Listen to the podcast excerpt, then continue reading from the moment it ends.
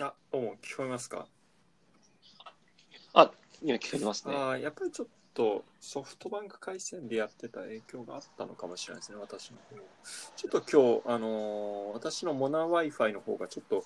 今朝も起きた時に、えっ、と、なんていうのえっ、と、SIM を挿してる、えー、SIM フリーのモバイル Wi-Fi ルーターの電源入れたんですけど、なんかですね、はいえっ、と、これはダイヤルアップかっていうぐらい、あの、速度がなんか低速でですね、うんあの、もう動画再生できないというか、そういう状態でしたね、なぜか。うん通信速度が異常に遅かったですね、朝、えー午前中ですかね。うん。なんかあれですね、アメリカとかだと、はいなんかその1ギガの SIM カード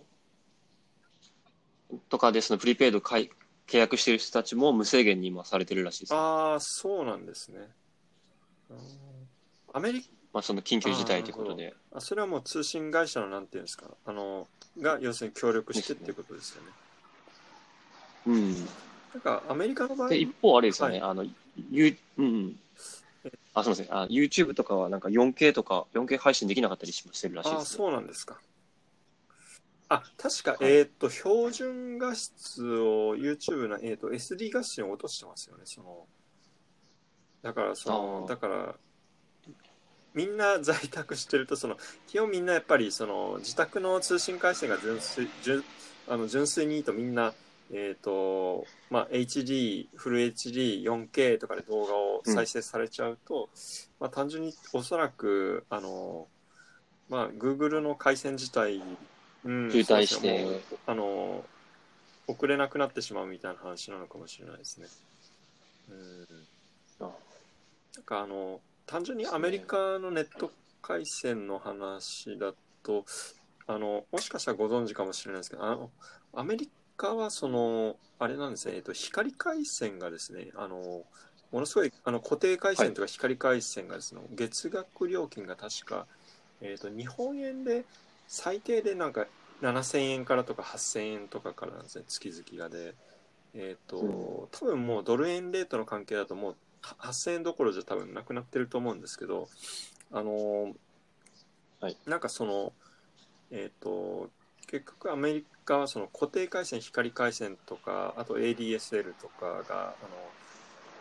値段が高額すぎたせいで、えっ、と、その iPhone がまず登場して、まあ、えーその後も、まあ、Android の方が、まあ、わーっと、まあ、あのメジャーになっていくわけじゃないですか。そうすると、その、いわゆはいるアメリカで、その、一般の人が主にどういう形態でネットを、回線を利用してるかっていうと、もうなんかあの、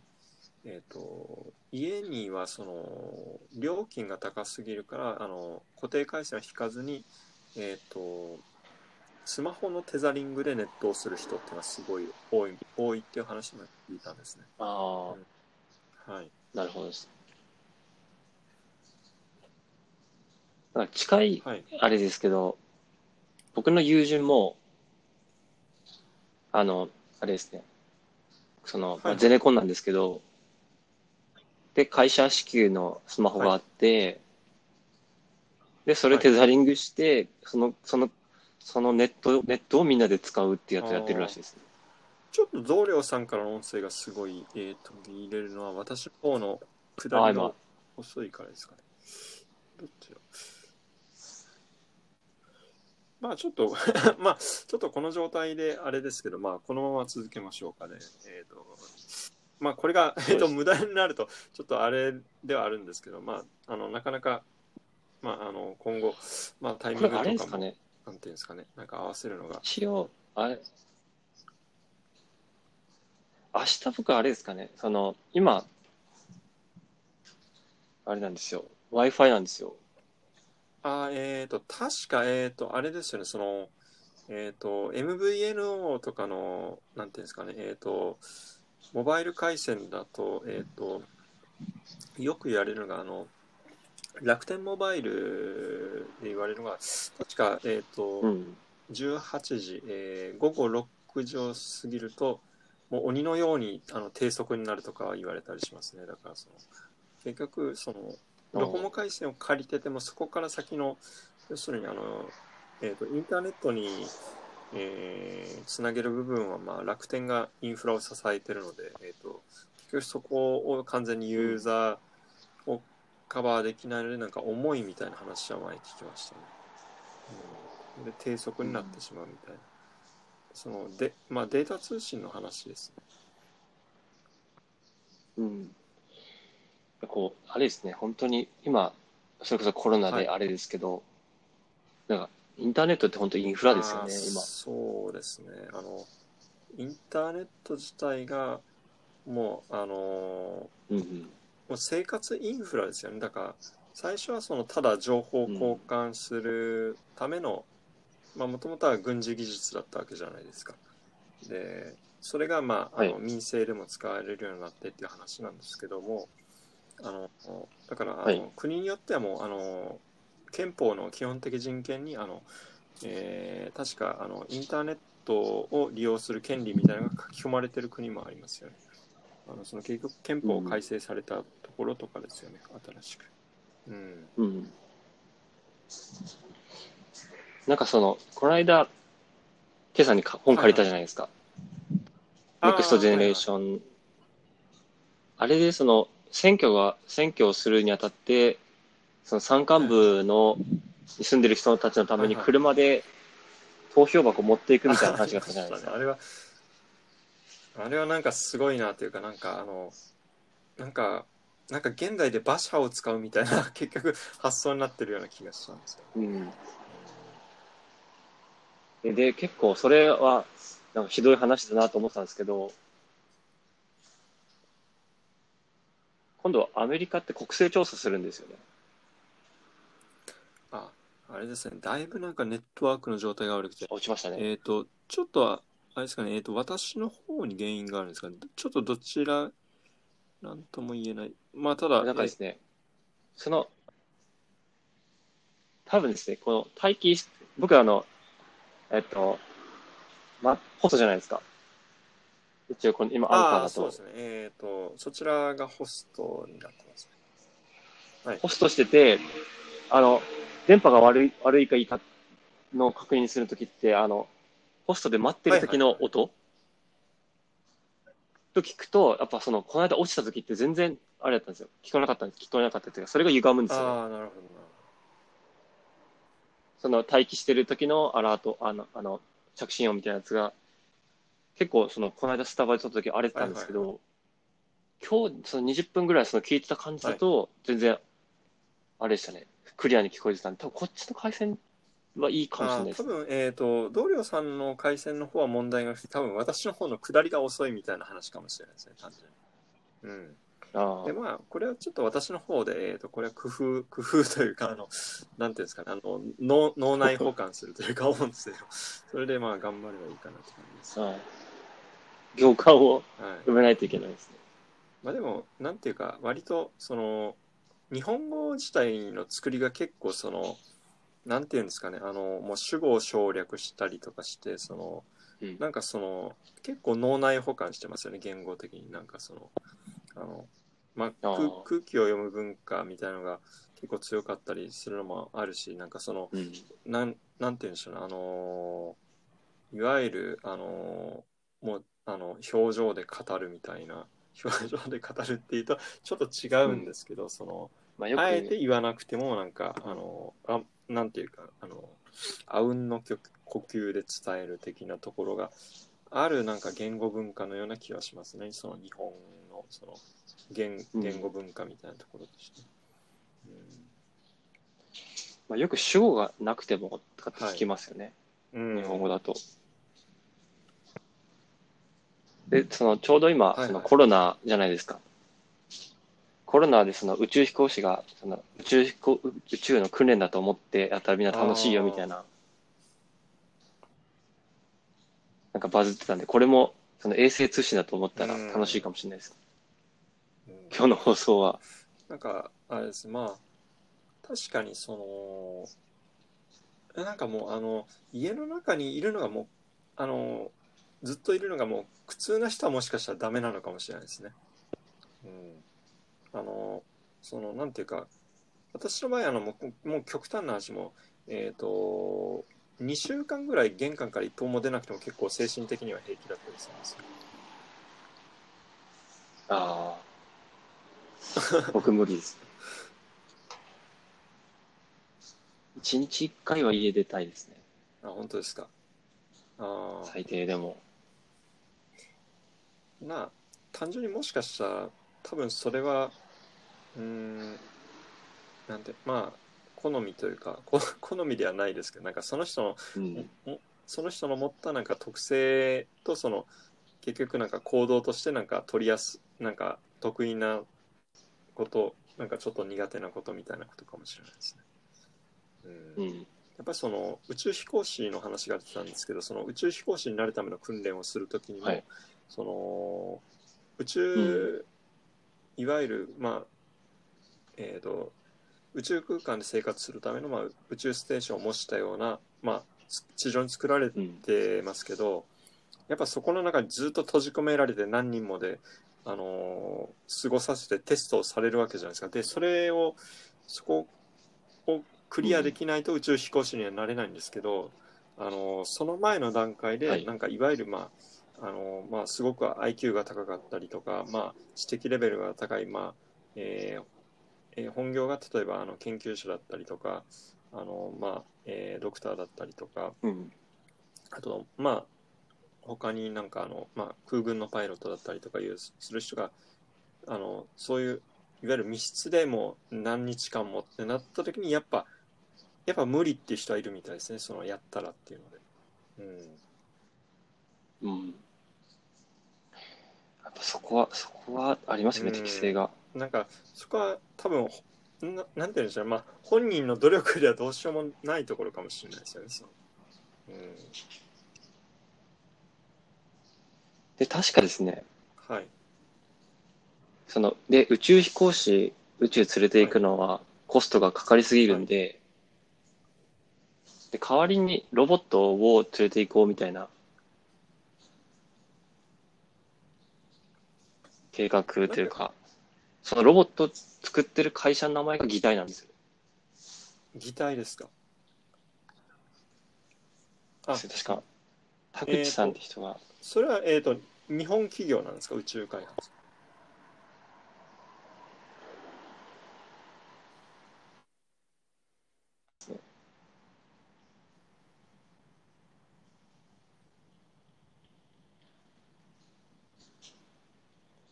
今ちょっと無音が。ああえっ、すいとあれですあれあのあ今。結構あのちょっとノイズが乗ってしまったので私がちょっと耳を澄ましてなんか脳内保管しようとしたけどちょっと保管しきれなかったところですね。すいません申し訳ない。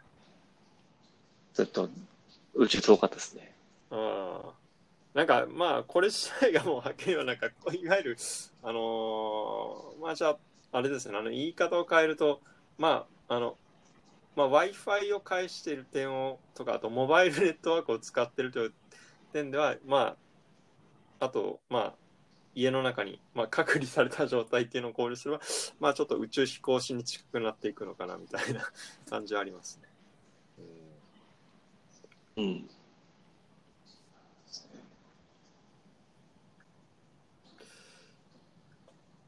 ですね、まあ、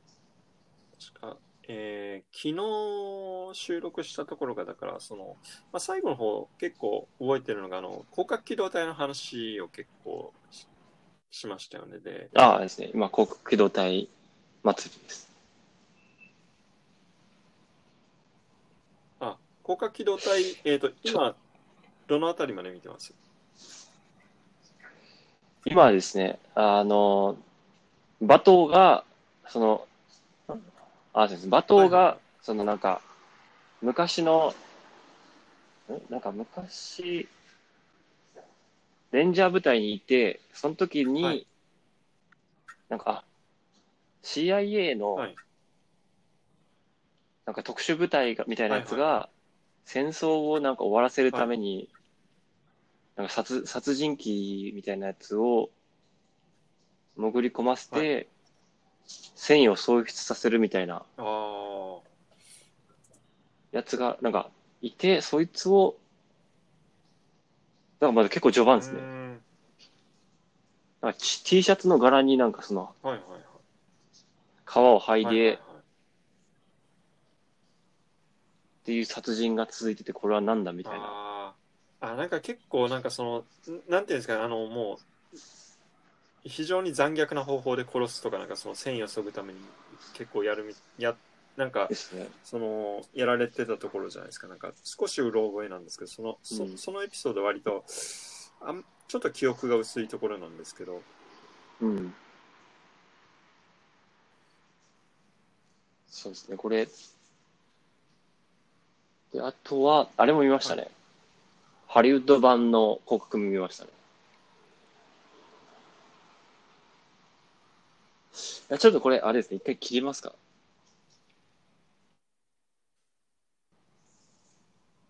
あれ、あの、結構つ、結構通信、通信状態のあれで、なかなかそれが障害になってる感がありますね。もしかしたらこれは、えー、なんていうんですかね、この収録のもしかしたら時間に影響されるかもしれないんですがただまあ、えっ、と、私の方が、えっ、と、4月になれば、あの、自宅にですね、一応光回線が入るので、そこが一応解決されるかなっていうところではあります。そうですね、まあ、あ、あの、アプリ、アプリ今出てます？アプリですか？売れてそのなんか回線が悪い悪い方は多分、アプリに多分アラートが出ると思うんですよね。あれですね、えっ、と、レコーディング中の隣の、まあ、えー赤丸は、なんていうんですかね、あの、あ、なんていうんですか、あの、こう、点滅してるんですけど、えっ、と、下の、どう、えー、ドリオさんの方は、えっ、と、ホストコネクティッドで、あの、緑の丸がずっとついてるんで、えっ、と、これ安定してるっていう、まあ、あの、オールグリーンっていうことですよね。うんあ、あ、見てる画面一緒ですね。同じような感じですね。じゃあまあ、あれですね。じゃ4月から綺麗、その、まあ、い心機一転じゃないですけど、まあ、これ、これはこれで、なんていうんですかね、あの、まあ、はい。ちょっとあの、通信状態は、あの、あまり良くなかったものの、えっ、と、まあ、えっ、と、まあ、ひ一つの、なんていうんですかね、まあ、あの、一つのなんか、エピソードの、まあ、記録で、なんかまあ、なんていうんですかね、あの、まあそうですね。はい、まあ、ダイアリーみたいな感じですね。ダイア日記、日記ではないですけど、うん、まあ、ちょっとブログ、うん。はい。そうですね。本当その、うん、時事、やっぱ時事ネタ喋るじゃないですか、その時に。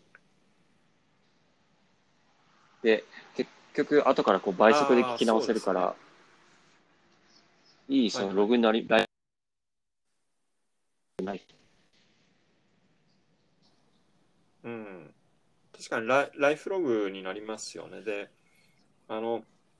やっぱそのうん。倍速再生とかがすごく、あの簡単にできるのと、あとはなんかその、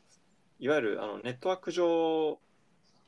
のサーバーに保存されるっていうので、うん、うん。自分でやっとく、そうですね、はい。ローカルで持っとかなくていいので。はい。そういえば、あの、えっ、と、ちょっとかなり話が変わるんですけど、あの、先日、あの、えっ、と、あの、ドルさんが、あの、エビ飯を見せてくださったじゃないですか。なんか、あの、非常におい美味しそうだったんですよ。ですエビ飯作りましすごいな懐かしいなと思って。や、これ、そうですエビ飯、そう初めて作ったんですけど、はいはいはいまずその家族のなんかおかず的なやつが、なんか昼のが結構大量に余って、はいはいはい。そのバックアップができてる状態で、その新しいチャレンジしたんですよ。あー失敗しても、その潰しが効くように。あれはなんか、エビ飯はちょっと、私は、あの、まあ、あの、だからもう10、約、もう10年以上前ですね。10年以上前、あの、はいまあ、岡山が長かったんですけど、住んでた時に、まあ、エビ飯、まあ、結構食べ、食べることは食べてたんですけど、えー、とその私は自分でエビ飯を作ったことがないので、あのエビ飯の作り方は全く知らないしあのどういうふうに味付けするのかとかわ分かってないんですよ、うん、だからそのいわゆるあの食べた時の味と食感とあと見た目にどういう食材が入ってることしか、エビ飯についてはよく分かってないみたいな感じですね。うん。うん。なんかその、たまたまなんかそのエビ飯食べてる人のインタビュー見て、味が説明できないって言ってたんですよ。確かに、あれは、はい。で、すごい気にになって作ってみたんですよね。なん、どんな味がするんやろうと思って。で結局その材、中身的にはやっぱあれですよね。こう、オムライスの、はい。オムライスの中、中身に、まあ、エビが入ってて、で、デミグラスソースにちょっと味加えて、はいやつで炒めてる感じですね。メイン、じゃあやっぱメインっていうか、あの色自体は結構ソースから来ていて、それにさらにちょっと調そしてソースとかですね。はいはい。さらにもう味を加えてみたいな感じなんですね。ですねうん。だから、それでまあ真っ黒になる。結構ですね、岡山名物エビ飯は知らなかったんで作ってみてよかったですね。なんか、そうですね。まあ私も本当、最初にあの大学入るまではそのエビ飯っていう存在自体そもそも知らなかったですからね。うん、あのうん向こうに行くまでですね。う。ん。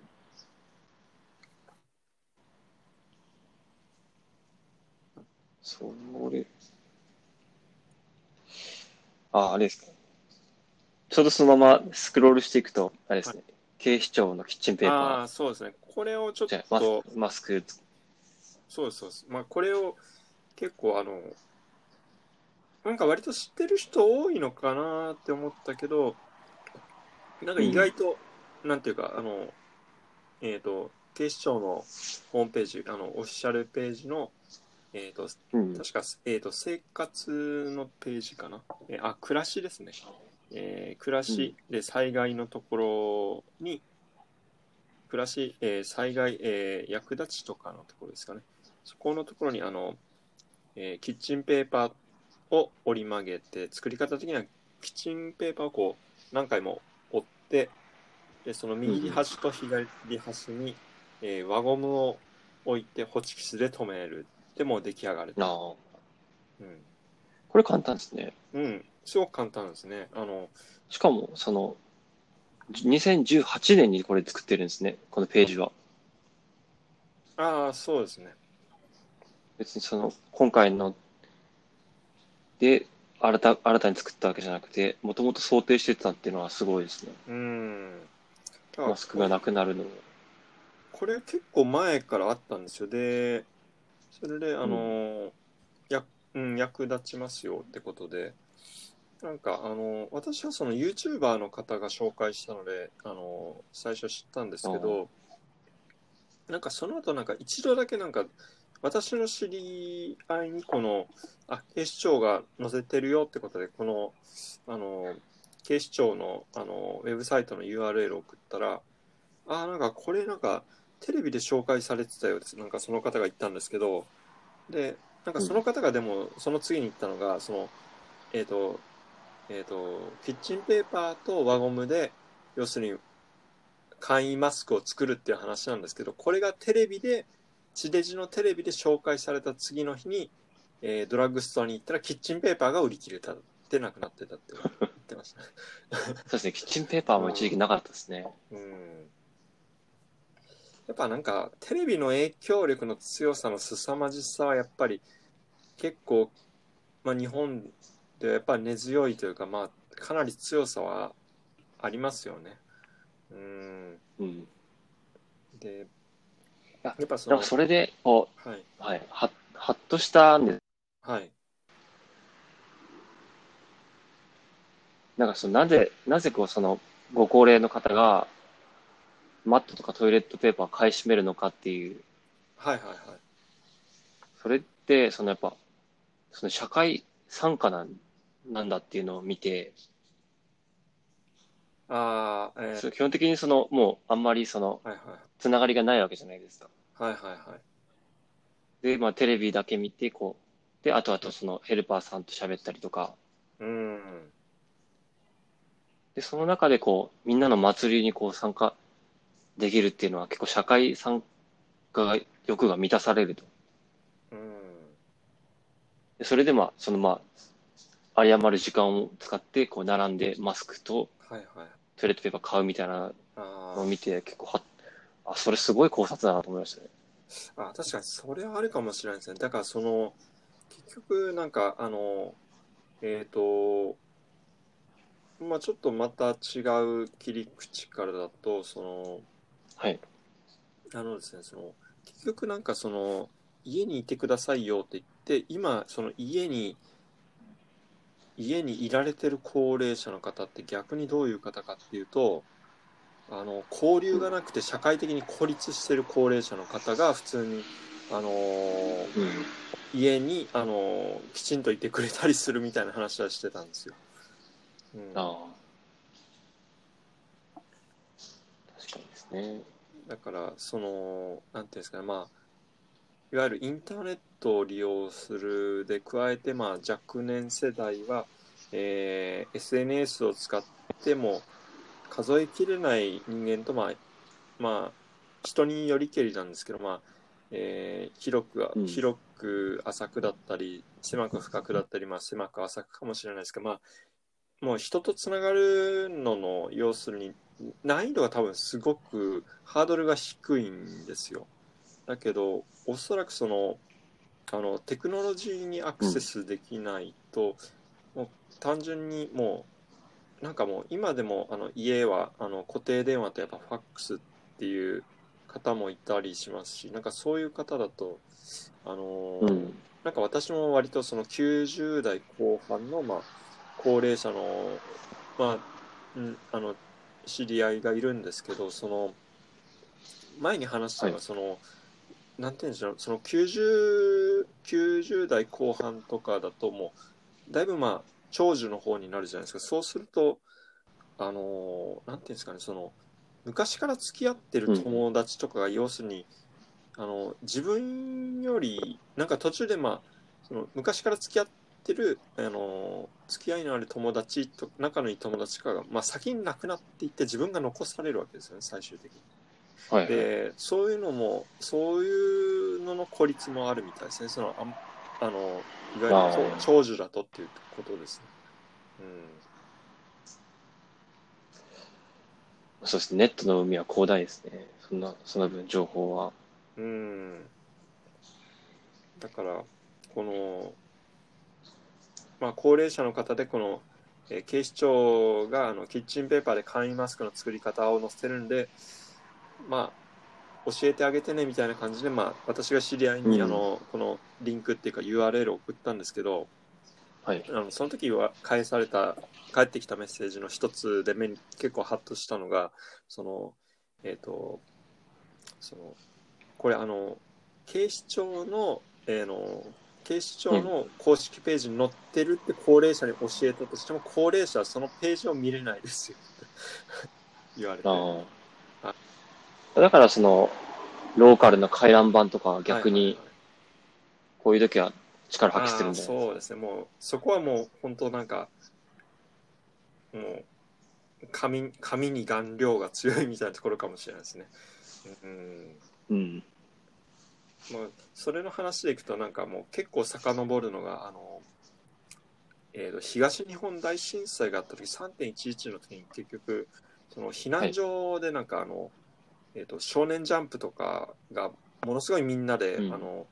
もう電気とかもなんか結構あの制限とかあったじゃないですかあの頃。でその時に避難所に、まあもう一冊の少年ジャンプがあっただけでもうその子供たちがのすごい娯楽になったみたいな話があったんですね。だからああ、はい、強いだから。結局なんていうんですかねその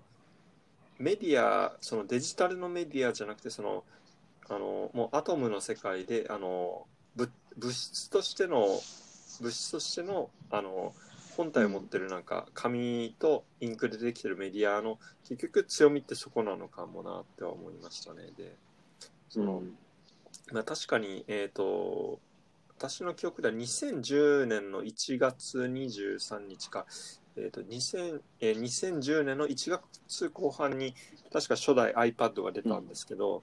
えー、とその時は確か、そのそれそれからしばらく経ったかその頃ぐらいにあの電子書籍元年ってすごく言われたんですけどうん。あの結局なんかあの、は確かにその、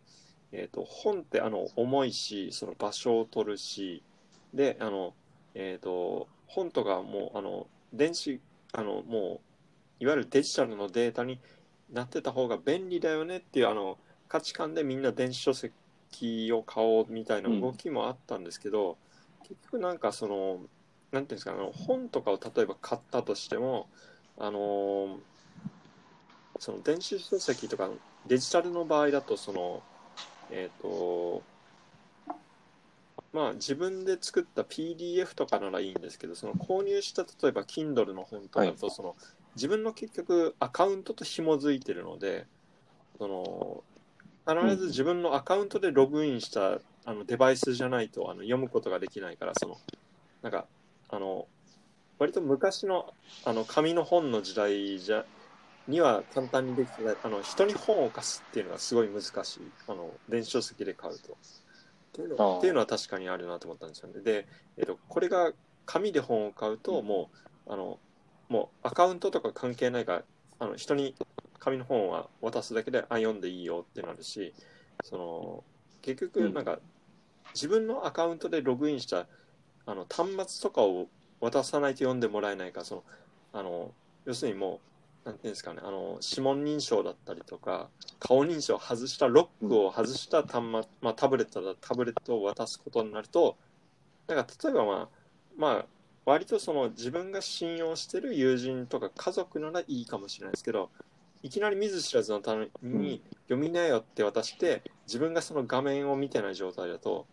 なんか自分の端末であのはっきり言えば何をされるかわからないみたいな多分不安もあると思うんですよ。うん、だからああ。そこが結構電子書籍の難しいところなのかなと思ったりもしましたね。そうですね。なんか、その、今3つぐらい今あって、まず一つは、その、はいやっぱメディアの、その、そういう電子書籍と紙の媒体で、その、の体験っていうのは、なんか、全くその異なるものなんだみたいな、はいなんか論文を何かの時読んだ気がして、はい。なんかどっちもまあ、まあ、その結局残るうん。別の体験として、確か、えっ、と、私も、えっ、と、その論文は見てないんですけど、なんかちょっと、なんかネット上でなんかそういう、えー紙の本のなんかメリット的ななんか記事を読んだとき、なんか、えっ、と、結局なんか、えっ、と、記憶の定着度がなんか、えっ、と、電子書籍よりなんか高いみたいなことを書いてたような記事もあった気がするんですよ。あの、なんていうか、その、電子書籍って結局、その、めくっていったとしても、その、うんなんていうんですか、その触ってるものの厚みでその自分の位置の把握ができないじゃないですか。あ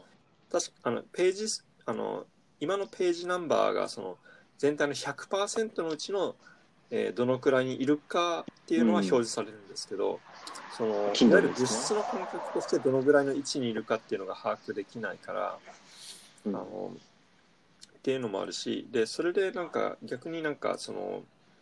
えー、と紙の本のメリットとしてあったのがその読めば読むほどその要するにページが進んでいくとそのもう指で挟んでるあのページの厚みが薄くなっていくじゃないですか、うんでそれが結構なんか読み進めるなんかあのモチベーションになるみたいなところはあると思うんですよね。なるほどですね。ただまなんか、ああともう一はい。はいあどうぞはい。あの、そのアカウントって話がさっきあったじゃないですか、その Kindle の。はいはいで、今、その、今の中高生っていうのは、なんかその、アカウントごとシェアするみたいな。あー。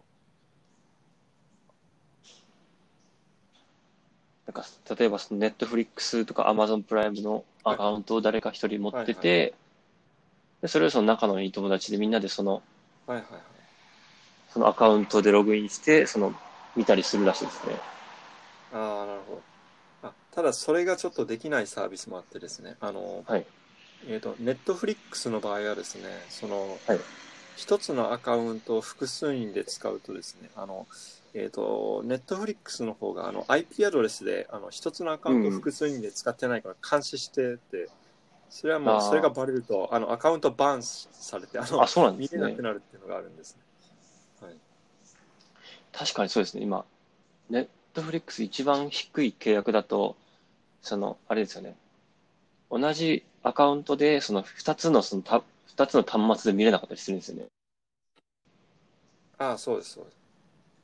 あ、その辺。えっ、ー、と、あ。一番、あ、ネットフリックスは確か一番安い契約だと、えっ、ー、と、一つのアカウントで同時には、えっ、ー、と、ワンスクリーンでしか再生できないですね。うん、すねだから、あの、一人で使ってても、なんていうんですか、こっちが iPad で再生して、こっちが iPhone で両方同時に確か再生ができないんですね。で、それが、その上のプランに入らないと、えっと、2画面同時ができないってことですね。ただ、あ多分ネットフリックスのがそのただそのネットフリックス自体はその一つのアカウントの中でそのプロファイルが作れるようになってるじゃないですかその誰々っていう名前をつけてですね、だからあ、そうですね。三つ、今はいですね、む妻と子供とはいはい自分の三つありますね。だから部屋が。家族えー、とご家族で一つのアカウントの分にはあのバンされないんですよこれがあの離れたところに住んでる例えば、えー例えば、まあえー、と東京東京に自分が住んでいるとしてうん。えー、と一つのアカウントを北海道の友達と例えば韓国にいる友達と3人でシェアするみたいなことをしたら多分 IP アドレスからすぐネットフリックスのシステムでバンされるみたいな感じです。なるほどですね。うん、ネットフリックス、まあ強いですね。うんなんか本当今まあねあのなんて言うんでしょうねまあそのまあ何度も結構コロナの話に戻ってしまうのがはいしまいがちなんですがはい。やっぱり結構なんていうかあのまあや過去にその世界的に爆発的にそのインフルエンザがインフルエンザじゃなかったですかねあのえっ、と感染症が蔓延してその第一次さ大戦のあの戦死者数よりあの多数が世界中で亡くなったことがあったじゃないですか。うん。でそういった意味ではなんかおそらく今ってなんか普通に多分これはまあ普通にまあ戦争ではないけどまああの多分まあ有事と言えるんですよねだけどその結局まああのなんだろうなまああの同僚さんになんか割とあのメッセージで最後の方にあのシェアしたそのリンクにあった投稿で、はいあのえーとまあ、ツイッターにあった投稿を、えーのリンクををあの送信したんですけど、はいなん。かだからそのまあ東京がその要するにまああの封鎖されるみたいに言われたりしてるんですけど結局うん。なんかそのまあその2週間前の、まあ、ニューヨークを知ってる方の投稿だと思うんですけど、だからそのうん。2週間前のニューヨークも結局あのなんか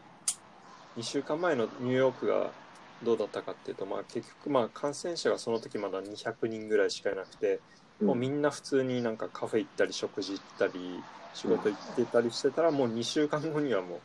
うもう3万人に感染者がなってもうどうしようもなくなってるよみたいな。うん。ことですよね。だからもう本当だからなんかあとなんかそれを見てであと今日、えー、とちょっと ABEMATV で見てたので思ったのがなんかその、えー、とみんなが結局今あ今日63人の感染が発覚、えー63人過去最高の数の、えー感染者が出ましたって例えば報道されたとしてもあのなんていうんですかねあの検査にかかるスピードとかからそれはなんか結局2週間前の数値なんだみたいな話です。うんだからその2週間前の、えー、と今63人出ましたっていうのはそれは、えー、と今から2週間前の状態を言ってるだけなんで今それどころじゃなくなってますよって話ででもうあのうん多分手遅れになるみたいな話が出てるんですよね。だからその感染拡大がこう指数関数的にガンと上がるうん前段階、そこのそのガンって上がる前は分からないっていうことですね。ああももうなんかなんでしょうね。なんか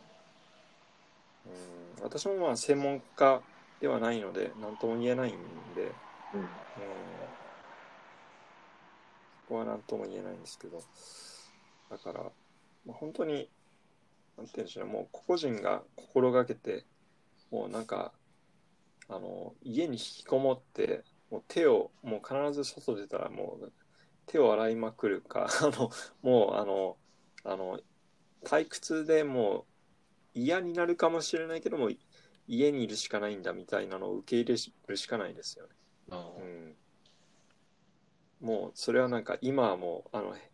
いわゆる今はもう平和な世の中は終わって今はもうせ あの戦時中なんだぐらいの意識じゃないとダメなのかもしれないですね。そうですね。で、まあでも言ったら、なんかその、それこそ前、そのピケティの話があったじゃないですか。はいはいで、まあ、そのもう格差っていうのは、その広がり続けるみたいな。ああピケティですね。はいで、まあその、戦争か革命かが起こらない限り、そのもう、格差はその広がり続けるっていうことがあって、うんでも一回それに近いそのことが今起きてるみたいな。うん。なんでしょう、あの、えっ、と、やっぱあの、日本の戦後の結局一億総中流があったのも、うん。あの、まあ、表現が悪表まあ、あんまり表現が良くないですけど、結局なんかその、太平洋戦争第二次大戦でちょっとリセットされたから、割とみんなの、なんていうんですかね、あの、マインドセットで。えー財産の状態があの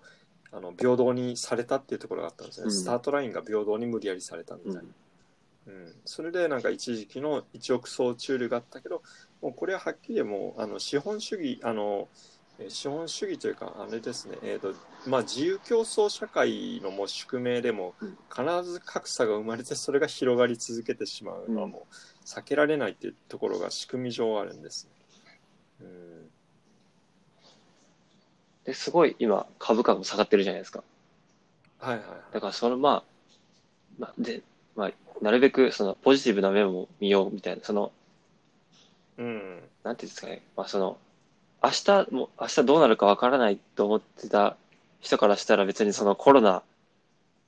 うんで死のうが死まないが関係ないっつってパチンコに行くわけじゃないですか。はいはいはいはい。で、実際にその、まあ、経営者とか、トップの人たちは、ここ、ご高齢で、結構ご高齢で、かかったらもはいう死に至るってことで、うん戦々恐々としてるみたいな。っうんていうのは本当になんか世紀末の感もありますね。うんなんかあれですねおあなんか今ハッとしたのがあのえっ、と今21世紀のちょうどまああと1年プラスするとちょうど5分の1が過ぎたことになるではい。でもやっぱりその世紀末っていう言葉がやっぱその同僚さんから出てきたことから考えるとそのあれですねそのちょうど20世紀が終わる時だからっていうわけではなくてその世紀末っていうなんか概概あーなんか週末みたいな言葉自体にうん週末みたいな、あのあれがありますよねなんかそれが持ってるイメージですね僕も、あの、世世紀末って言った段階で、あの、デアモン小暮が浮かびますから。はいはいなんか、はいああ、まあ、そうですね。意味合いとしてはちょっと間違ってますけど、週末って言ったら正しいです。はいはいまあでもまああのに言葉のニュアンスとしてはまあ伝わるので。あ問ー題ないという。結構僕、あれですね、その言葉、なんか結構指摘されますね。ああ、それなんか一つは、その、あれですね、えーっと、えーっとですね、あの、言葉の使い方でですね、はい。あの、えーっと、自閉症スペクトラムの一つである、えーっと、アスペルガー症候群の人って、あの、えーっとですね、なんか、結構、あの、特徴的な傾向としてですね、はい。あの、かん、えーっと、文章で漢字が書いてあるじゃないですか、その漢字の読み方をかなり間違えたりするんですよ。えー読みが、読みを間違うんですか？読みにこだわらないですね。えっ、とアスペルガー症候群の方。なんかそこはどういった、えー何が原因でそうなってるのかは私は分からないですけど、だからその例えばえっ、とうんとまあ、ここの共有、共有メモ的な。共有メモだと、例えばですね、この、えっ、と、サラリーマンの必需品になる前に背負うビジネスリュックが誕生ってあるんですけど、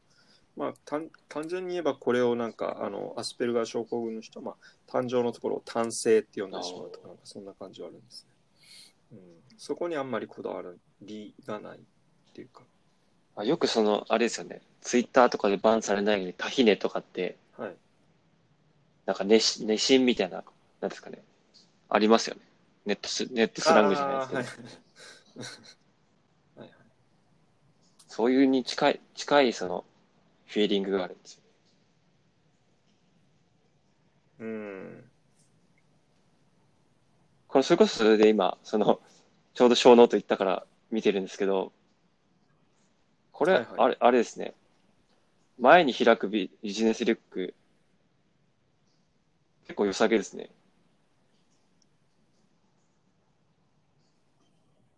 ああ、あの、あれですね、えっ、と、同僚さんに、あの、えっ、と、私が、なんか、アマゾンで、あれなんですよ、まあ、だから結局、その、まあ、前、あの、お会いした時とかに、私が背負ってた、あの、うん。アイナテックっていうメーカーのリュックの、もうジッパーダメになったんですね。で、それ、あ、もうこれダメだって、あの、もう開閉がちょっと厳しくなって、で、閉めてても、まあ、こう、ジッパーが、こう、ガーって広が広がってくるので、もう使い物にならなかったんで、もう、急いで、えー、なんかアマゾンで、えーと、自分がずっとなんかビジネスリュックをこう見まくっていたら、なんかその、アマゾンのシステムがこの、えーと、ドイツ・ベルリンのブランドのどのあのタリオンの薄型リュックをなんかおすすめしてきたんですね。で、それで結構特徴的なデザインだったから目に留まってこうタップしたら、あのまあ、値段も、えー、と私が買った定価が確か2500円です。前まあ、戻ってますね。に、それに私はなんか Amazon の、そうですね、Amazon のポイントを使ってっていう感じだったんですけど、それがなんか結局、えーきあえー、と昨日の夜がなんか、ちょうど私が購入したみだから2日か2日か3日後になんかその、えっ、と、Amazon が3月27日の午前9時からセールを始めたので、えー、とそのタイムセールの一つで、あのなんか確か15%オフとかになってたんですね。15%オフで確か2198円とかになってた記憶があるんですけど、でその、それの関係で、なんか驚くほどの安さだと思って、うん。で、まあ届いたら、まあ本当作りがですね、あの縫製あもうとかがすごい良くて、早い。はい。あ、で、いやいやいや、あそうそう、あの、同僚さん結局、あの、えっ、と、確か画像をお送りしたかもしれないですけど、あれなんか届いた後で、あの、撮った写真なんですよ、自分で。はい。で、あの、結構あの、だからその、アマゾンの、えっ、と、アマゾンの商品ページと結構色味が違うんですね。だから届いたものを見ると。あの、でも、まあ、プロダクト自体の、あの、えっ、と、品質はものすごい高いですね。えっ、と、一応製造国はあのメイドインチャイナになってるんですけど、あの品質管理がすごくいいみたいで、で、あとは、えっ、と、この、このリュック自体は、ものすごいあの防塵防水を歌ってるんですけど、確かに、えー昨日、おとといの雨ザーザーの中みたいなので、えー、背負って屋外でパーカーの、えー、とフードをかぶって歩いてても、ま、全く中身の、えーえー中身にはあの全く浸水しないみたいな感じですね。うん。これあれですね。あ、なんか、はい。その、が 学生とかに3000円とかで売れそうです。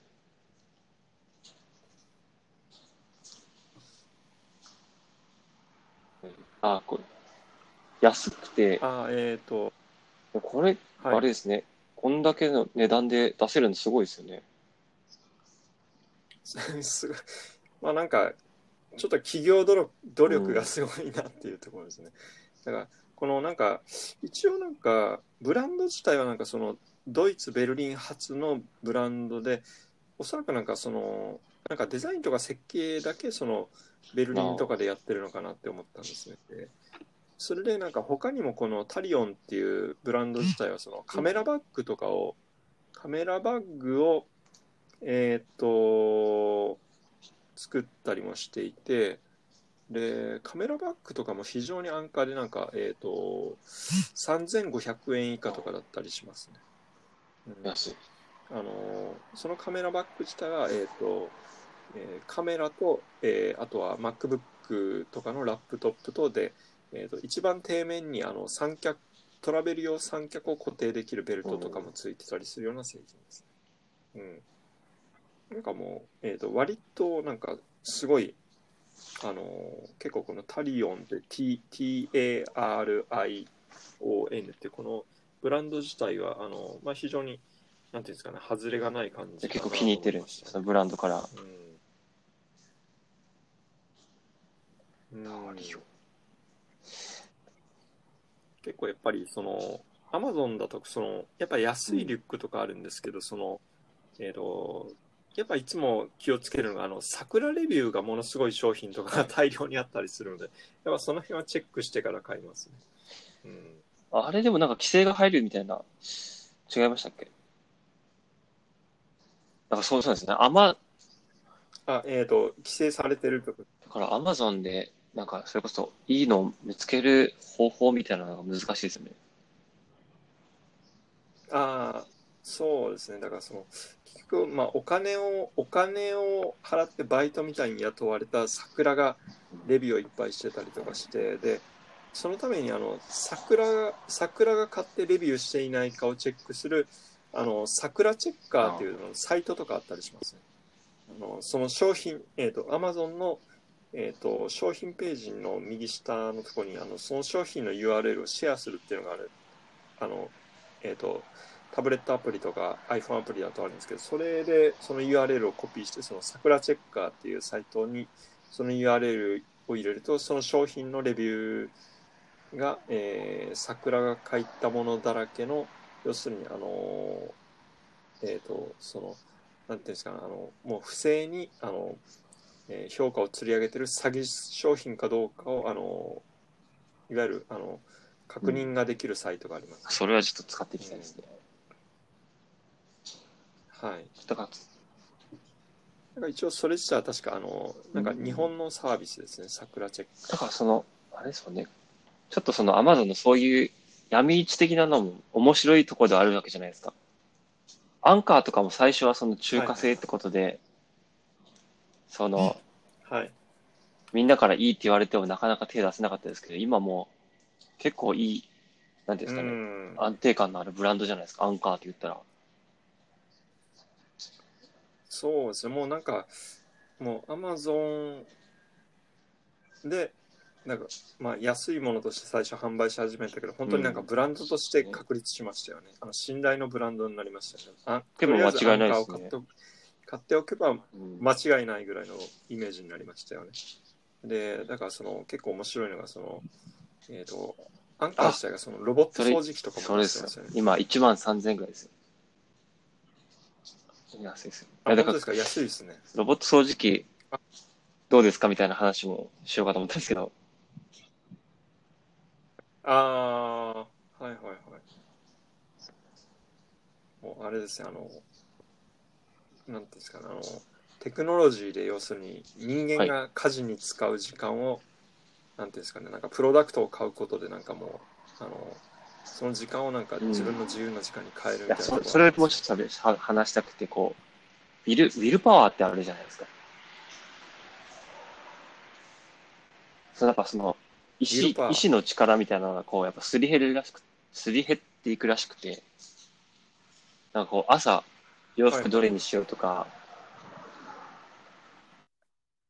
お昼何何食べようとか、たくさんその、迷い、結構その意外なところで結構、みんなしなんか消耗してるよみたいな。はい。ああ、なんかあれですね、あの、何かを選ぶっていうのは結局なんか大変なんですよね、その選択肢があるっていうことが。で、そその辺が多分結局あの、うん。あの、なんかスティーブ・ジョブズとかなんかイーロン・マスクとかがなんかいつも同じ服着てるみたいなそれ本当ちょっと自分も見習いじゃないですけど、やっぱその、結構その人間余裕が大事じゃないですか。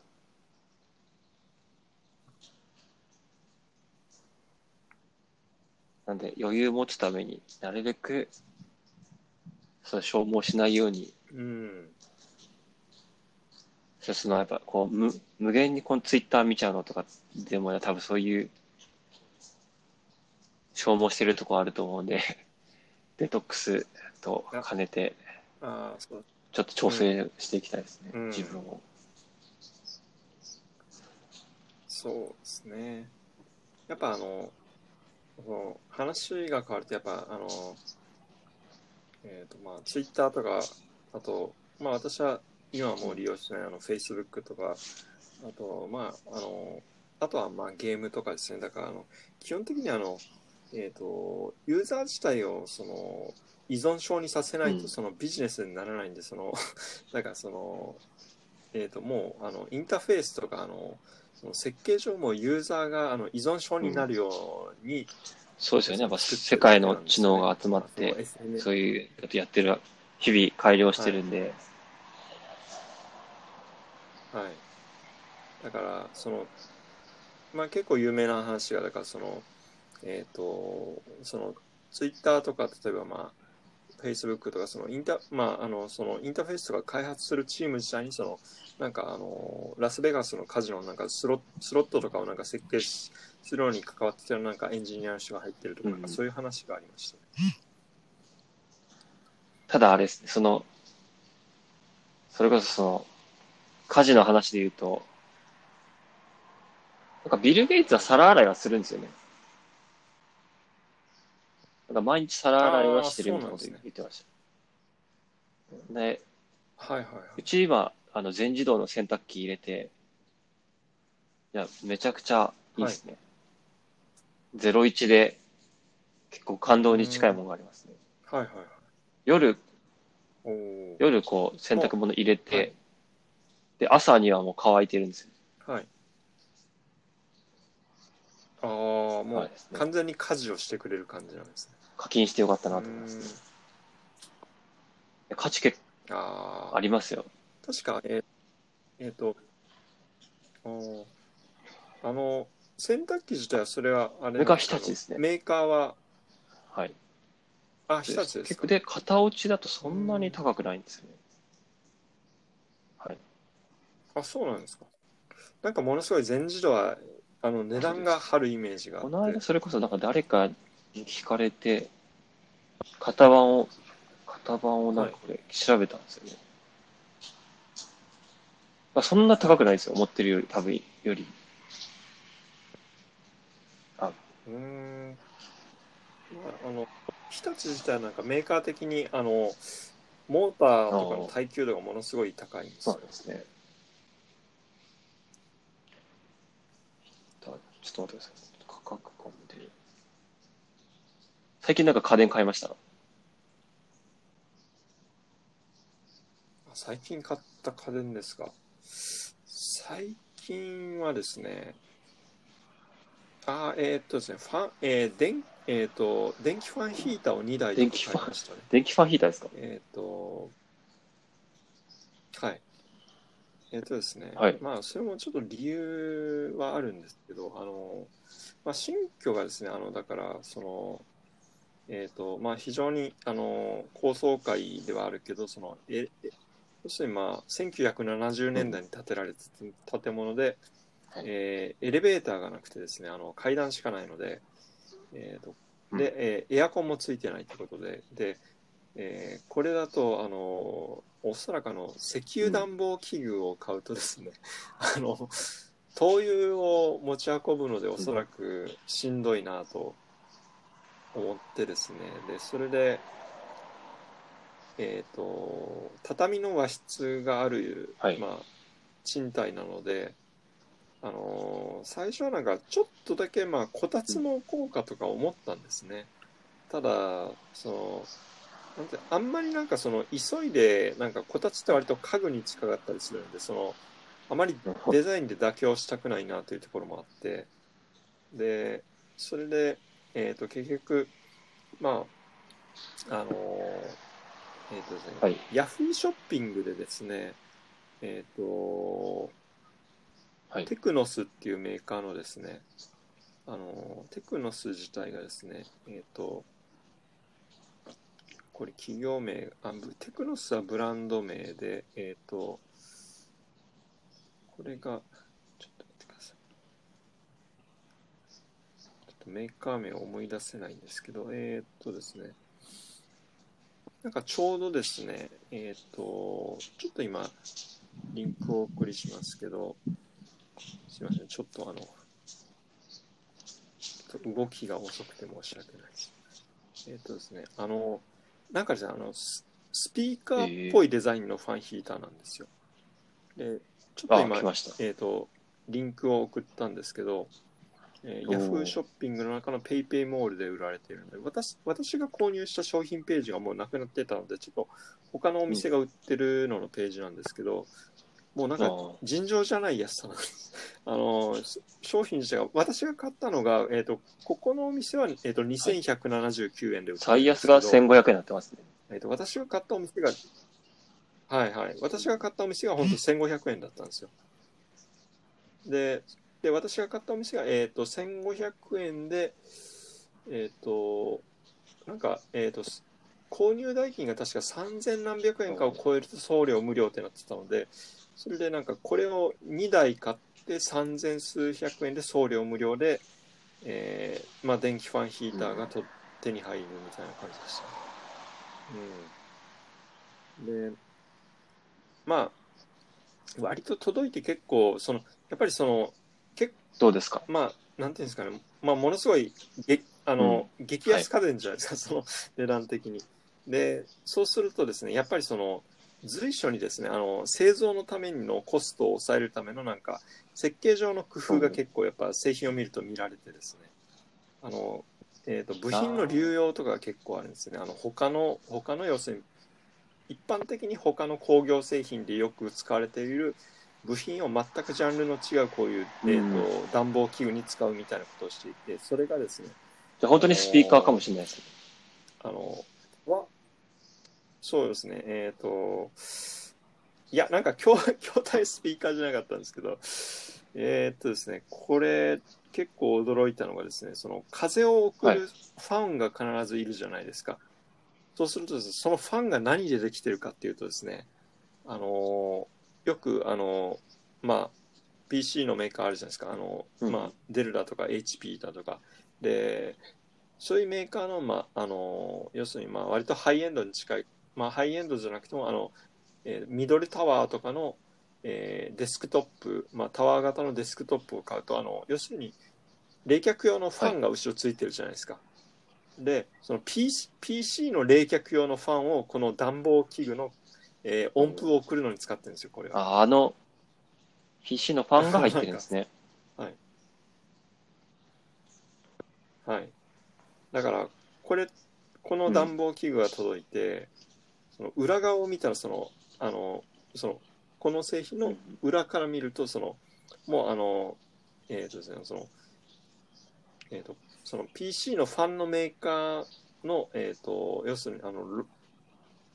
メーカー名とロゴも見えてしまうわけですよ。で、だから、ああ、すご、あーすごいなんか、もう安くする努力をすごいしてる製品なんだなと思いました。もう安くする努力をしてるというか、あもう安く作るためになんか開発されたというか金額の、金額重視で。それはあれですね、なんかはい面白いですね。ファンはこう冷やすためのものなのに、使われ方、使使われ方は温めるための、に使われてるっていう。うん。が、えー、まあ、えー、ものの作りとしては、後ろの目、後ろの背面に、えっ、と、背面っていうか、えー、暖房器具の後ろ側に、本体後ろの方に、えーファンが入ってて、うんそこから前に風を送って、えー前のところに、まあ、入っている部品として、あの、ドライヤーの、えっ、と、温風、あの、空気を温める、うん熱するパーツがあるじゃないですか。まあ、あれ的なのが入ってて、それで、えー、と後ろからファンで送った空気を加熱して前から吐き出すっていう形ですね。で、温度調整とか一切なくて、で、えっ、と、もう倒れたら、えっ、と、えーこのファンヒーターがもう倒れたらもう、えっ、と、安全のために電源が切れるようになってるスイッチが、まあ、うん。そこについてるっていうだけですね。まあ、非常にシンプルな。まあでももう、もう4月なんで、そうですね。もう、もうちょっと動かしてないですね。多分うん、あれですね。冬、冬それでは越せなかったですよ。300ワットだと。はい。あ、でもこれ結構300ワットでもなんか驚くほどあの暖かさ。あの結構本当驚くのがその、はいえっと。これを買う前にその一応なんかあのえっ、とですねはえっ、と800ワットのその電気ストーブはうん。えっ、とちょっと中古のを持ってきてたので持ってきてたんですけどその800ワットの電気ストーブよりもこっちの300ワットのファンヒーターの方が暖かかったですね。僕もその電気のストーブってあったかいイメージないですね。うん、なんか、なんか電気ストーブが結局あったかいのは、なんかその、遠遠そうですね、遠赤外線の輻射熱なんですね。うん。だから遠赤外線を出して、もう、あの、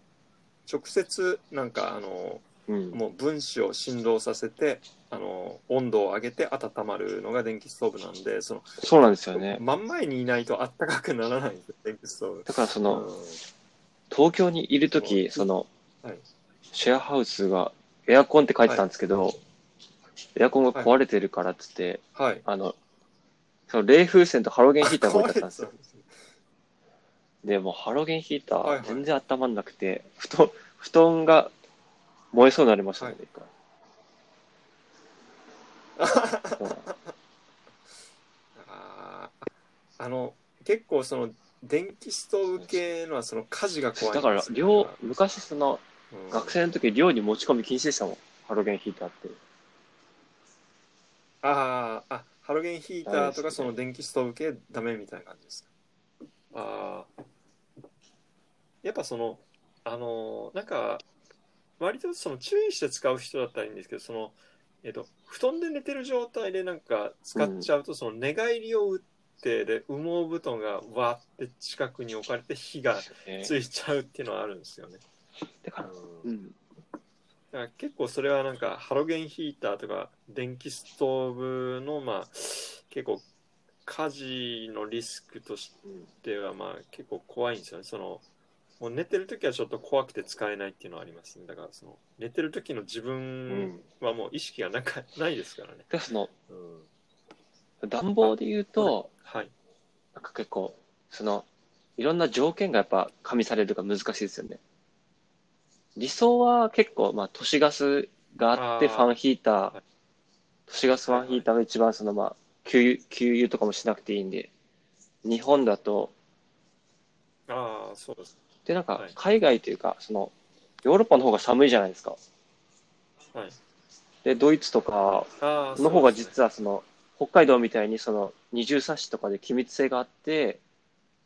家の中は実はあ日本より暖かかったりするんですよね。ああ、えっ、と、向こうの方、割とヨーロッうん。パ、私は結構冬の旅行したことが多かったですけど、あの、えっ、と、日本のですよね。建で物セントラルダン、セントラルヒーターとか使って、えファン、そうです。うん。セントラルファンで送ってくれるんですよね。あの、はい。あとは、基本的になんかヨーロッパの家によくあるのが、あの、オイルで、オイルだ、あ、そっか、ラジエーターか。壁に、あの、ラジエーター、そうです。ラジエーターヒーターががあの必ず部屋にあって、で、まあ、中を、まあ、あれは、まあ、あの、あれちょっと、あれ確か中液体なんでしたっけ？温かい、えっ、と、熱した、えっ、と、私もあれは、えっ、と、ちょっとあの構造のはオイルヒー、あの、電気オイルヒーターしか知らないので、あの、建築物に備え付けるのがどういう構造になってるのか知らないんですけど、あの、結構うん熱いんですね。熱いっていうか、まああの、本当に結構、あの、なんかオイルオイルが多分入ってると思いますそ。の、ラジうん。あ、オイルですか。あ構造で。あ、やっぱオイルなんですね。うーん。なんかその、あれ自体は、まあ、ホテル、まあ結構古いホテルとか泊まっても、あの、必ず暖房器具として部屋に、壁面、あの。まあ大体窓の下のところについてるところが多いですね、横に長く。で、で、なんか、いわゆるなんか操作部はもう、あの、なんていうのガスの元栓じゃないですけど、もうただ、あの、ここをくるくる回してひねって、えー中がまあその、いわゆる熱い、まあ、オイルが流れる量を調節するみたいな感じです。それでお温度を調節するようになってて、えっ、と、そのつまみを最大までするとものすごい熱くなりますね、あの部屋が。でで単純にまああの多分向こうは確か光熱費自体がなんか日本のなんか半分の1とかなんか4分の1以下とかだったりしてあのなんか結構なんかみんながそのあんまり電なんかその電気の場合もなんか電気を結構ケチらずに使ってるみたいなところはあった気がします。だから結構、その、今、その、リノベーションとかで古民家とかって多いんです。古民家再生するって多いんですけど、いや、て結構なんか難しいですよね。その、だから、その、古民家だとその、基礎がな、基礎がその、なんですかね、こう、い基礎はい、基礎塚ってあって、その、コンクリート打ちっぱなしじゃなかったりするんですよね。はいはい。だからそこから湿気とあかーシロアリとか上がってきたりするし、そもそもガタガタなんで断熱とか気密とかでね、取れなかったりするんで、それやったら01からうんやった方がいいんじゃないかって結構思いますね。はいはい。うん。確かになんか、なんていうんですか、あの、なんか日本建築自体がその、なんていうんですか、あの、あの機密性がもともと高くないじゃないですか。なんかその、あの、まあ、襖とか障子とか紙で仕切りを作って、なんかその、いわゆる、え、江戸とか明治の頃はなんか隙間風をなんとかするためにみんななんか紙を詰めたりしてたわけじゃないですか。でそなんかなんていうんですかまあなんか基本構造でなんか暖房しようとするその古民家をリノベーションしてなんか暖房で温めようとした時になんかその熱効率が悪いんですよね。なんていうん。ですかなんかそのうーん。プラスまあちょっと日本は電気代が高いとかですね。まあ結局なんかその古民リノベーションした古民家に住むの自体がなんか割となんかお金持ちの楽しみになるのかなっていうところを道楽です。うん、うん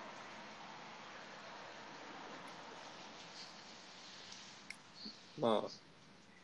私もまあ昔古民家はいいなと思ったことがあって、えっ、と、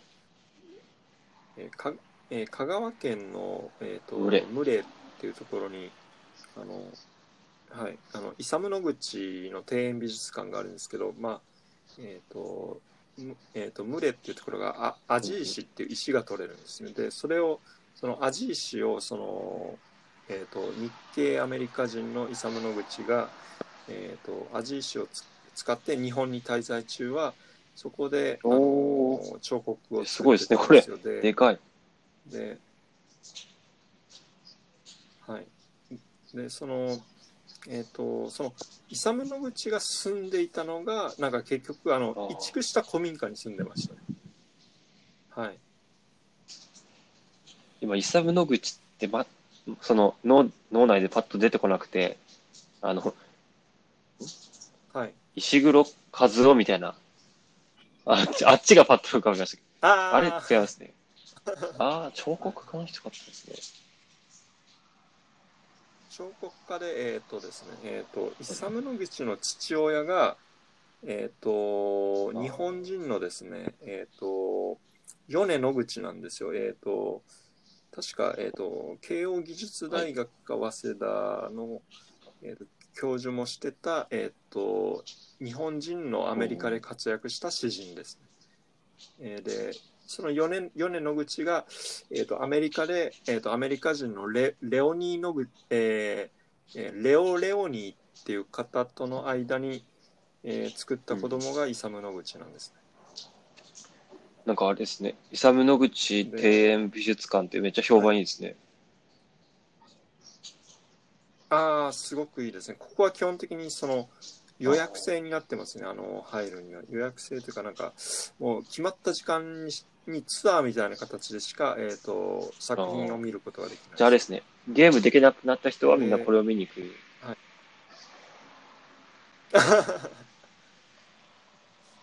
私ががこの低美術館に初めて行ったのがそのあれだったんですね。えっ、と確かに、えー、と1999年とか2000年とかだったと思うんですけど、なんかその時にたまたまなんか私と同じ、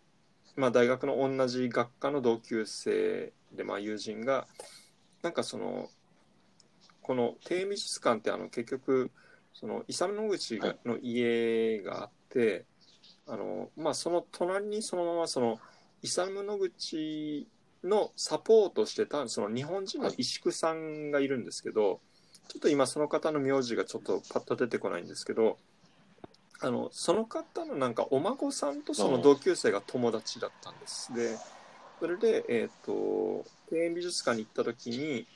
その同級生と一緒に行ったらなんかそのお孫さんが出てきてでなんかあなんか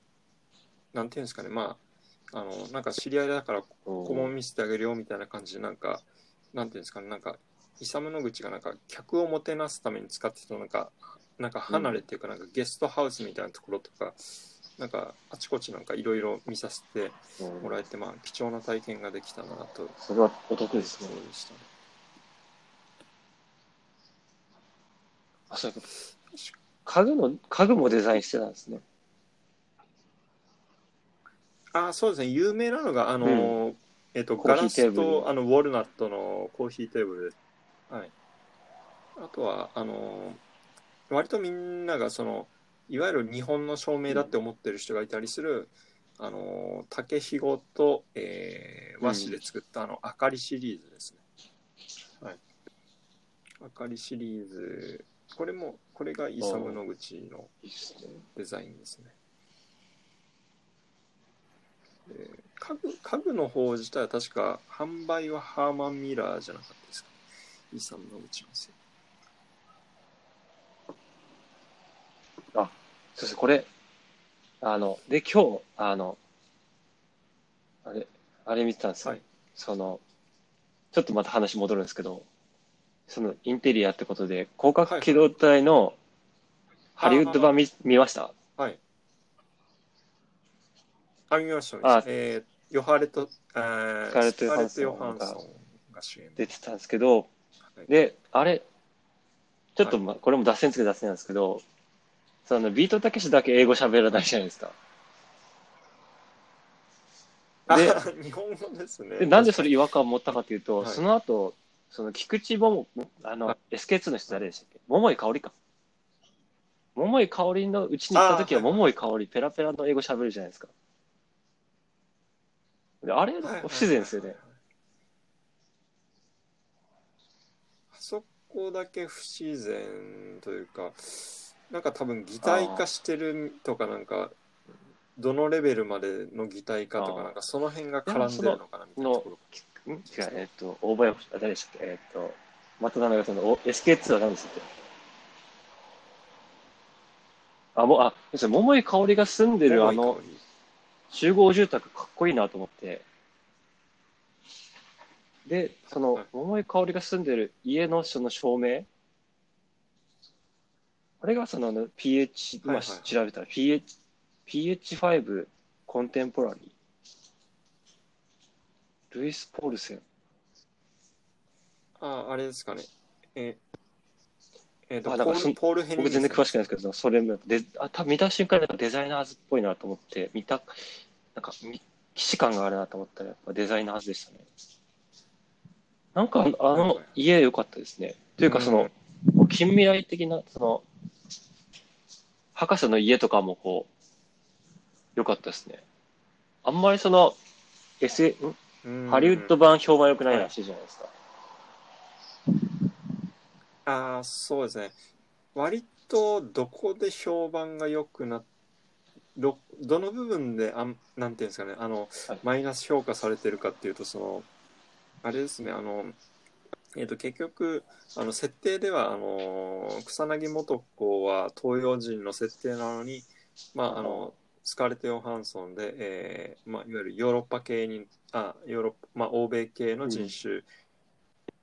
の,、うんあの外見になっているとかあとはその,、えー、とその実家に帰る時の描き方もそのだから日本じゃなくてなんか中国みたいだみたいなところでなんか結構批判されてたところが多かった気がしますね。なんかそれ以外は別にそんなにマイナス部分マイナス評価で他のところを叩いてる叩かれてるところは見てないですね。あんまりじゃあその、はい、なんですかね、だからどっちかはい。うん。あの、興行収入が振るわなかったんですかね。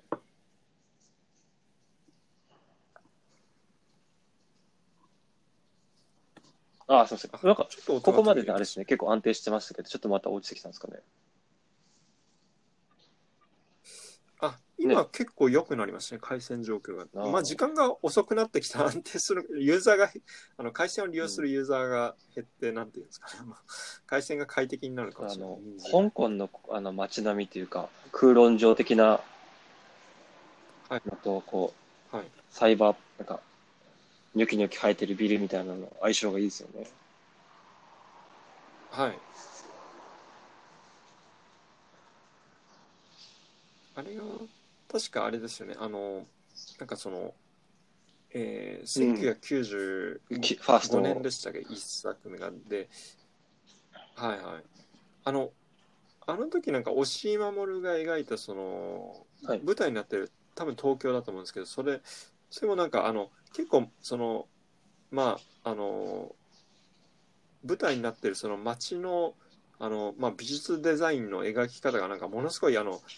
だからその、同僚さんがおっしゃったように、あの、結構、結構その、ファーストのアニメの、えっ、と、劇場版から非常になんかちょっと中国っぽい描き方だなとは思ったんですよ。その、中国っぽいというか、香港っぽい、香港風になってるみたいな印象はあるんですよ。その辺ですね。でも面白かったですね。うん。だからなんかその、香港っぽいなんかその建築というか街のイメージっていうのは結構その、えっ、と、うスカーレット・ヨハンソンの、えーハリウッド版広角機動隊にもなんか、あなんか世界観としてなんか引き継がれてるなっていうのはあるんです。で、あれですね、あと、ババトーが目を擬態化する、なんか理由がちゃんと出てましたね。はい。僕ま、僕、まだそのバト、バト、いつも出た瞬間からこう目が擬態化してる、してたんですけど、ハリウッド版だとなんかそのはいはいはい。爆破の破片が当たってみたいな。そこがなんかちょっと違う、違ってました。あー。バト自体がなんか設定では、なんていうんですかね、なんか、えっ、と、なんか、あそうなんですか？結構作品によって違いますよね。だからその、今どうなったかが、なんか原因がなんかその、えっ、と、一番最初の95年の劇場版アニメと、えーその2000年代の、えっ、と、うん。えー神山健二監督の場合のなんかそれぞれのなんかキャラクターのなんかストーリーが結構変えられてるんですよなんかこれです。何回もリブートされて作られる。だから、あれですよ。ネットフリックス版が始まる前にはい見終わらなさそうですね。はいああなんかネットフリックス版がだからあの、まあ、ティーザーっていうか、うんまあ、トレーラーが公開されてますけどあれも割となんかその批判的なコマン、コメントもあったりしてそのあのもうちょっとあの、まあ、3DCG を使うのはいいんだけどそのいわゆる最終的なアウトプットのうん。あの 3DCG の,、えーのレンダリングで出してくれはなんか、まあ、 toon sha。toon shading の方が良かったとかあまああのトレーラーの方はあのもうなんか、まあ、ちょっと色あのなんていうんですかねあのレンダリングはもうそのままのあの realistic の、ではないんですけどそのいわゆるまああんまりアニメっぽさとかトゥーンあまあ、トゥーンっぽさがないのなんであのカートゥーンっぽさが。だからそれがちょっと受け入れられないみたいなそうなんですよね。だから今、その、もうアニメって割り切ってるから、その95年のやつ見ても新しいって思え思えたりするんですけど、うん逆にその、イノセンスとかだとその時のバリバリの使ってるんで、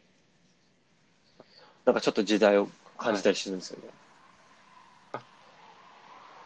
うんあななんかありますねそれあのえーだからそのコンピュー使われてるまああの英語だとえっ、と、えー computer generated うん。 imagery になるんですけどあのしコンピューターグラフィックスじゃなくてなんかその年数を経るごとにも最近近づくごとにも、うんあのすごいクオリティが上がるからその古いのになるとそのだからそのあのなんていうんですかねあの、まあ、CG がちょっとチャッチくなるって言ったらあれなんですけど、そこがあの気になることがありますよねだから古い CG を使ったなんか映画とかを見ると。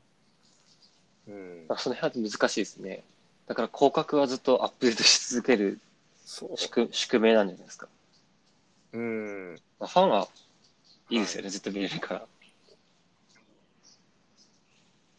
ああそうですね。でもそれこそその、あれですね、VR パチンコとか、はい。あー VR パチンコですい。や、あれびっくりして、その、送ってくださっそのここまでその、たはい。未来予測じゃないですけど、はいはい。それこそそのもう、その、え、その、今、さ騒いでるわけじゃないですか、そのシンギュラリティがどうのこうのって。それも90年代にその書いてた人いるんだなと思って。だからやっぱ SF は見見るべきですね。あそうですねなんか結構やっぱ SF がなんていうんですかねやっぱあのものすごいなんていうんですかあの実現しうるなんか未来予想みたいなのすごく頑張ってて、それをもうビジュアル化してるんでなんかそれがなんていうんですかね。ああったらこういう感じかもなっていうのをすごく思わせてきまくれますよね。だからそのでもなんかそのああれですよあの VR パチンコで面白いのはやっぱりそのえっ、とその、うん。ネットとかがあるはずなのにその 自宅からパチンコするんじゃなくてそのオンラインカジノとかじゃなくてあなんかやっぱパチンコパチンコするあの そのパチンコ屋があってそこにみんな集まって、まああのなんていうんですかあの世界だったらまあおじいちゃんたちがいっぱいその VR パチンコ屋に来てるけど、ああ VR パチンコ屋にこう人がいっぱい集まってするんだなっていううん。なんかそういう面白さありますよねそこは変わってないっていう。うん。うん、なんかリモリモートになって結局その今 VR の一番使われ方って、そのアダルトとかじゃないですか。はい。ああ、アダルト。コンテンツまあ D の、えっ、ですねと、で DMM VR。のコンテンツ。はいはいはい。で、まあ、その、はいはい。友達とか、その、使ってる人、使った人の感想を聞くと、やっぱその、これはもう規制、規制が入る。クオリティだみたいな、言われてて、おーあ、で、その、やっぱその人をはいはいはい。ダメにする力があるって考えたときには、そのパ、あ、これパチンコになるんだと思って、その、すごいその、やっぱ音とか、その演出とかで、みんなそのパチンコにはまるわけじゃないですか。はいはいはい。あ、そうですで、ね。こう VR うんこう散々今、なんかその、なぜ、ん ?VR 元年ってなんか毎年言って、あんまりは流行らなかったですけど、パチンコに来るんじゃないかなって、ちらっと思いましたね。今はなんかあれですよね。だからそのえっ、と割と新しい言葉でそのえっ、と,、うん。えーと MR VR とその AR とその MR、MR3 つひっくるめてるときになんか XR ってなんか書いてたりしますそれでちょっと一個一個リンク貼ったんですけど、でなんかその、この、はい。その、記事がすごく良くて、で、なんかその、はいこの人は建築でその VR のその空間を作ってて、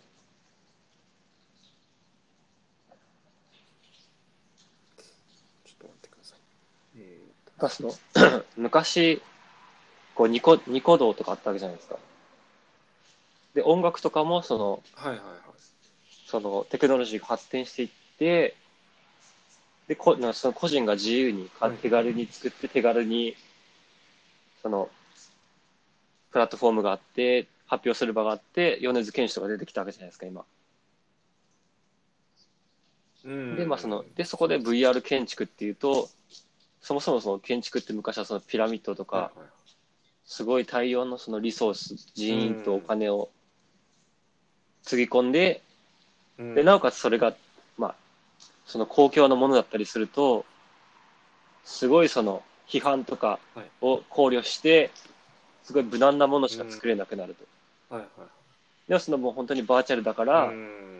そのあなたのためのその理想の宮殿を用意しましたよみたいな。ああ。なんか、えっ、と、なんですか、あの、そもそもなんか、もうできること、なんていうか、あの、制約がそもそも変わってくるから、かなり、あの、違うことをやれる可能性がすごくある本当にみたいなのが、本当に個人のものにしたみたいな。っていうのが、ああ。それがその、それがえ MR まで行くと、やっぱりその、今のその広告みたいな感じで仮な、やっぱりその演出、演出課題になってくるみたいな。はいはい。だからその、だからこそなんかそのはい VR 建築はいい、いいみたいなの書いて書いてて、うん。うん。やっぱその、今までのその今、えっと今本読んでてそうなんですけど、テクノロジーってその、自分たちがその意図してない使われ方でその発展していくんですよね。ああ、そうですね。大体、うん。大体設計者の想定してないなんかベルがその電話をその発明したときに、その無駄話、はいそのこういうおしゃべりとかダ話で、に使うってことはなんか、そう、4番目ぐらいだったんですよね。で、なんかその株価とか。なんかいろんなその、こういう使い方する、こういうかはいはいはい使い方するっていうリストが10個あって、その、ゆそのまあ、自分、そのベル、ベルかはエジソンか、予測したやつの4番目が一番ヒットだったんですよね。だからその VR も今、あこうやっあ。ぱ全然ヒットしてないですけど、何かしら、そのインターネットが、インターネットも多分十何年かかったわけじゃないですか。一位の人々をにその普及するまで。で、この で VR が今後来る、来るんじゃないかなっていう思うので、Facebook もなんか今求人出してるんですよね。VR、ああ、Facebook が、だから、あそうなんですねオオキュラス社を買って、はい。あの、オキュラス社、なん Facebook かその社のマネージャー子会社ですね。ハイヤリングみたいなやつ出してたんで、はい。多分、それこそ、まあ、はい。まあ、その、まあ、MR, MR か VR どっちかわかんないですけど、もしかしたらはいガーンと伸びるかもしれないですね。まあ、それこそみんな、こう、屋内にこもるわけじゃないですか。ああ、そうですね。あの、なんていうか、あの、なんか、あ、ガーンってこれがすごく伸びてるからっていうのがもう分かってからなんか飛びつこうぐらいになってる時はもう完全にもうそれは、その、あの、もう結構普及してる頃みたいな話になこれがわからんん。ですね。うん。その、ブルーレイとか、それこ、そ 3D 映画みたいにうん。消えていく、その、こんなのあったよねって言われるやつになるのか、メインストリームになるのか。ああ、そうですよ。いや本当に理想は多分、理想というか、まあ、その商業的に言ったらその MR なんですよね。その Google グラスみたいなはい半透明であって、うん。その、あれですよ、マイノリティリポートみたいにこう使い方したりするのが、うん。なんかあの、げうん現実のなんかそれはもう一枚の VR レイヤーで完全にみたいな没入するわけじゃないですか、その世界に。うんで、MR だとその自分もある程度見えてて、はいはい。うん。なおかつその、向こう、半透明のその、こう、その、なんていうんですかね、見えて触れるみたいな。さ触るっていうか、まあ、こう自分でこう、うん。その、はいはい。あるみたいですね、そういう世界観が。あもう、あの、手に、手につける、要するに、えうーとん。あの、周辺機器つければ、あの、触覚がきますよね。で、なんか、この思ったのがそのあれですね。えっ、と確かあの VR 版のなんかマインクラフトもありませんでしたっけなんか VR マインクあれは、ありましたよね。うん。VR 版マイマイクラそのあのえっ、と iPad とかでその AR 版マイクラはもう出てるんですけど、その前に確か VR 版マイクラが出てたはずなんですよ。でなんかその VR 建築を今私がうん。その、ああ VR 建築って思った時にそのみんながそのなんていうんですかねそのバーチャル空間にその VR ではないけどバーチャル空間になんかえー、とみんなが共同作業としてなんかその好きなようになんか建築をなんか割とそのうん。なんていうんですか専門的な基礎知識もなくあそれですよね。作りまくってたのって結構マインクラフトかなって。それって結構、よくその、はい。その実際の建築法規とか重力とか、全部その無視して作れるわけじゃないですか、ある程度。はい。だからこそ楽しいみたいな、うん。こうあれかもしれないですうね。ん。あと、その、それこそパ、あの、パックマンもなんか VR になってますね、今。あああの、えですよねー、とパックマンのあの空間自体にも人が入ってこう迫ってくるみたいなで、ああいう、そののやっぱ、アミューズメントで、その VR の施設だと人を一人置いとかないといけないから、なかなかああそうなんですね。結構その導入にお金、その筐体をバンと置いて、でそのコンセントつけとけばいいっていうわけじゃないんでなかなかむ難しいらしいですね。なんかでもまあ VR が来たら VR がもしもうなんていうか一番の多分ハードルがなんかそのなんか結構のなんていうかヘッあのヘッドセット買ってくださいってところが結構今の一般の人にはそうハードルになって。るのかなみたいなところは感じてでそういう点で言うとそのなんていうんですかねあのスマホを入れるタイプとかがエントリーとしてはいいんだけど、結局なんかそのなんかスペックとかなんか結局中のレンズとかを通すとその液晶の粗さが見えてしまうとかなんかいろいろ問題があってでそうなるとなんかあの Facebook 社のオキュラスの割と安い価格帯の方が割と,、えー、と独立型で PC とかにも接続しなくてよくてあのそうですね、オキュラスリフトはスタンドアローンだったんで、すごい衝撃的で、はい。で、ある程度それで普及するかなって、結構その、なんか YouTuber とかも買ってましたもんね。インインフルエンサーと言われるような人たちは結構買ってたんで、ちょあっと買おうかなと思っうんて待ってたら、今誰も使ってない、使ってないというか、はい。うんなんかもうなんか使われなくなってしまったと。いうかなんかそのんあなんかブームだったのかなみたいな感じ。構成ぶりは本当サイクルが速くてびっくりしますよね。ああまあでもその VR がまあなんていうんですかね。まあ割とそのスマートフォンと同じようにみんながあのえー、と VR を利用してるような感じになったのなんかその私の場合思い出すのがそのえっ、とえー、1995年とか、19えー、1994年ぐらいにその任あ天堂がバーチャルトイ出してたんですけど、あの、当時赤黒で、えっ、と、あれはその、うん、液晶が2つ中に LCD ディスプレイが入ってて、で、あれなんで赤黒だったかというと、結局、えっ、と、なんていうんですかね、あの処理速度の問題と、あとは、えっ、と、ゲームのデータ容量の問題で、そのモノクロで、その赤黒にしてたんですけど、あの、結局、その、赤い色にしてた理由がなんかその視認性人間のその視認性でその赤にした方が視認性が良くなって、でその 3D によより没入してもらうためみたいな説明を文みたいなのを当時読んだ記憶があるんですね。でその結局なんかそれが赤黒にした理由がそのなんか多分あのその視認性を良くしてうん。なんかそのボールとかを使うそのテニスゲームとか多分遊んでもらうためだったと思うんですよ。でなんか本当あの時はなんかはい。結構いろんなソフトウェア出たんですけど、やっぱちょっとあまりにも当時としてはもう尖りすぎてたプロダクトで多分早すぎたんですよねあの時代に対して早すぎたちょっと、あれですね、時代が追いつかなかったみたいな。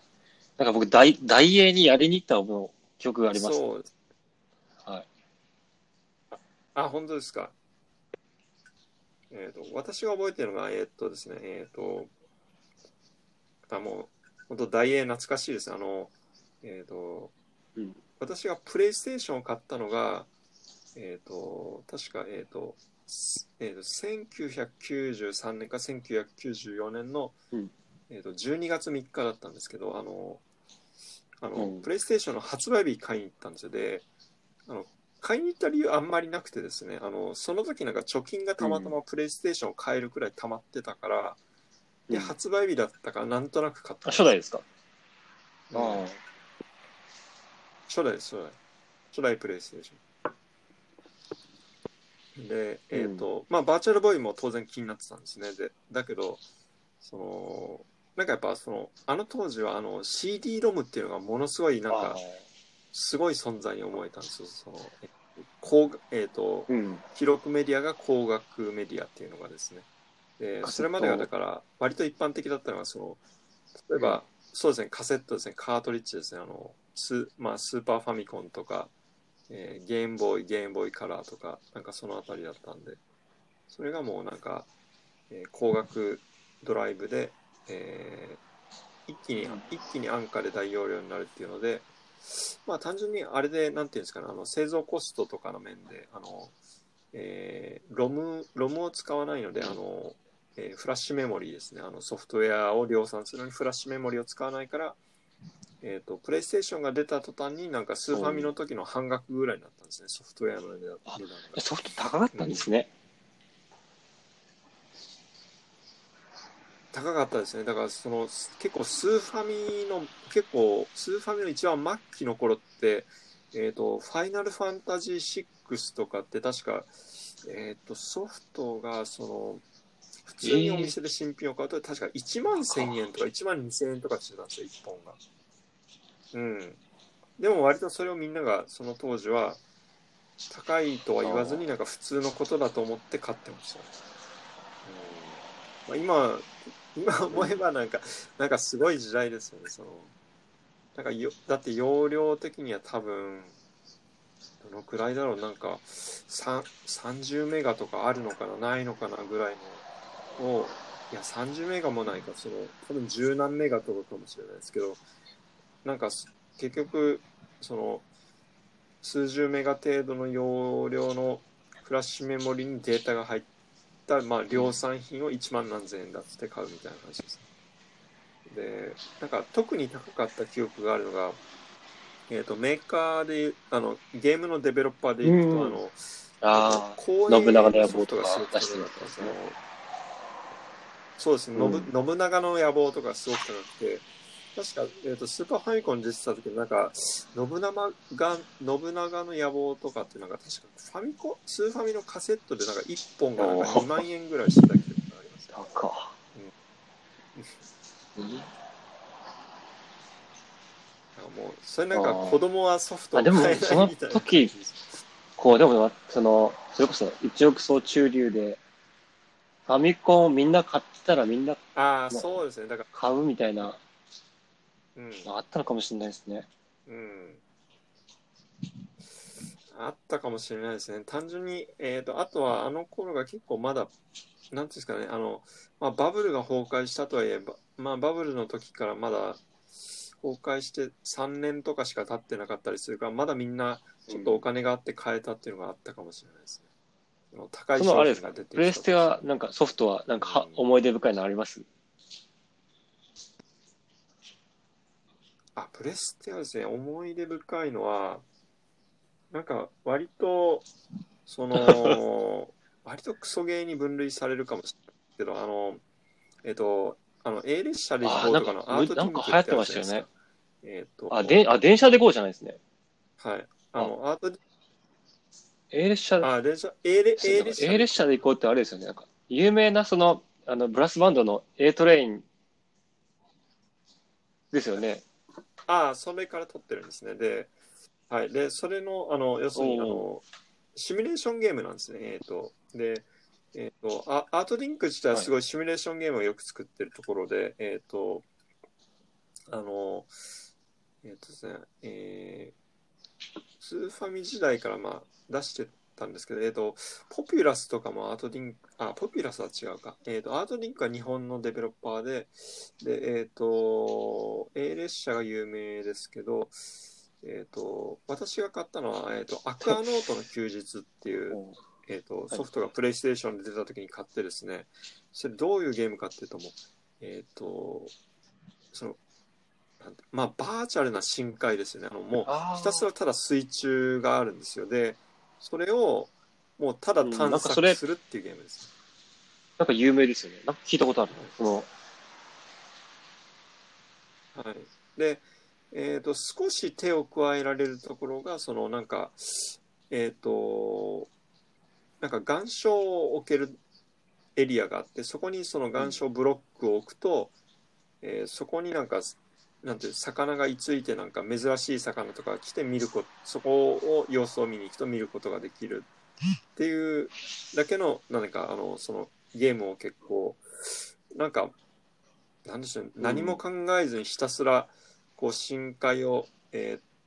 まあなんつあの潜水艇でずーっとうろうろし続けて、うんまあ、一人称視点で周りを見てで、まあ、魚とかをただ眺めるとかを結構やってた記憶があります。あじゃあそれは結構ハマったんですか？なんかものすごい時間を費やした記憶があるんですね。なんかむ無駄に無駄に時間を使っていたといえば今なんかすごい時間の無駄な使い方なんですけど、まあでもそういう、うん、うん。ああともうあともう一つ同じアートリンクで印象的なゲームであのカルネージハートっていうソフトがあったんですね。でカルネージハートっていうのはですねあの、はいなんか一応シミュレーションゲームなんですけど、えっ、と二足歩行型兵器とあと空中兵器と,、えー、と無限軌道型っていう戦車型のうんえー移動方式を持った、えーロボットがいてロボット兵器があってでそれをまあ工場で量産してどんどんあのしあの要するに敵のところをそれで侵略していくんですけど、そのそのロボットたちの行動パターン AI を自分で設計しないといけないんですプログラミングしないといけないんですよ。でそのそのプログラミングそのロボットたちのあのえー、と行動パターン AI のプログラミングを、えっ、と割とそれにハマってたのが高校時代でその、まあ、私はまあ理数科にいたんですけどその、まあ、同級生の友人があと2人ぐらいその、カルネージハートにはまっててでその自分がプログラミングして、えープロムあまず機体のロボットを選んであの装備兵器を選んで,、でそれ用にあの自分であの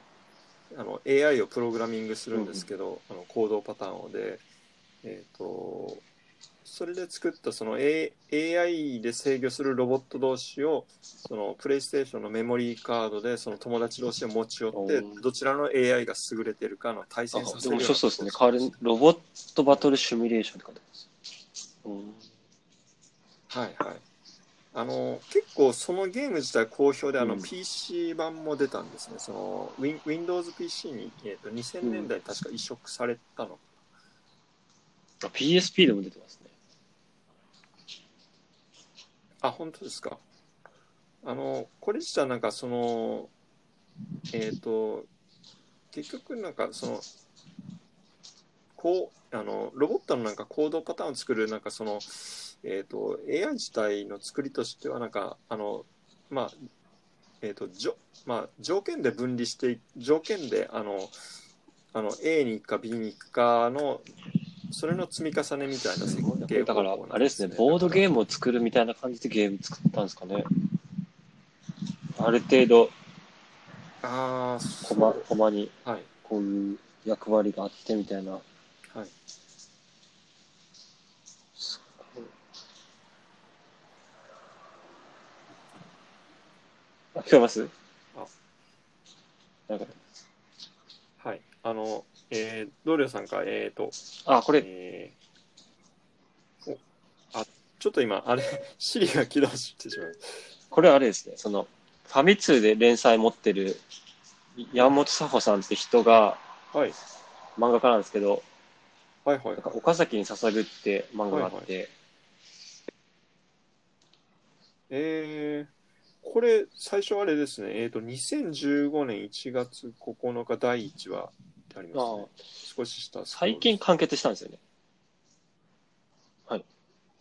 あ、本当ですか。じゃあ結構連載としては長かったんですね。で、なんか、その、それちょうど多分同じ世代ぐらいで、で、ゲームが好きだけど、家だとゲームが、ゲームし、それこそ香川じゃないですか、1時間みたいなことがあるんで、あ、違う、お兄ちゃんが、お兄ちゃんが、お兄ちゃんのゲームだから、はい。遊べないから、岡崎さんちだったらゲームが無限にできるっつって、岡崎さんと仲良くなります。岡崎さんちにな謎謎にゲームだけすべはい。揃ってるみたいな。ああ、なるほど。これ結構面白いですね。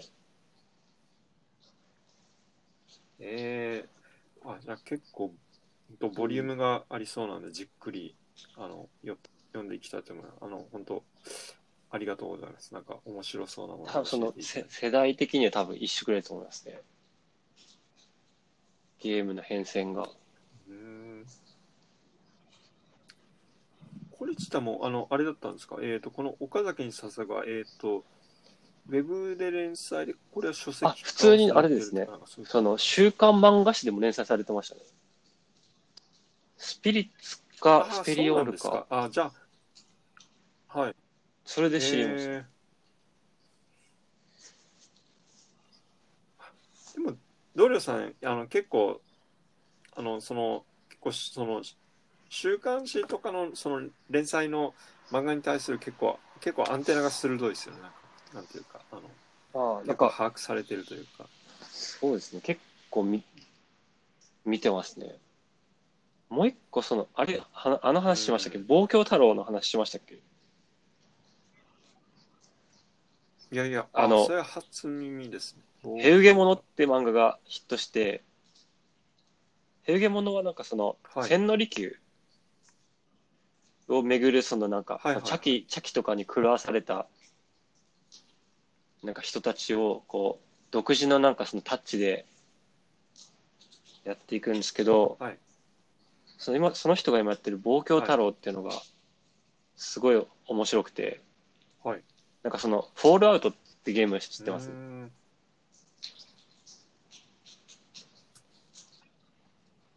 かフォールアウトってその核戦争後のその、はい、そのすさんだ世界の話なんですけど、はい。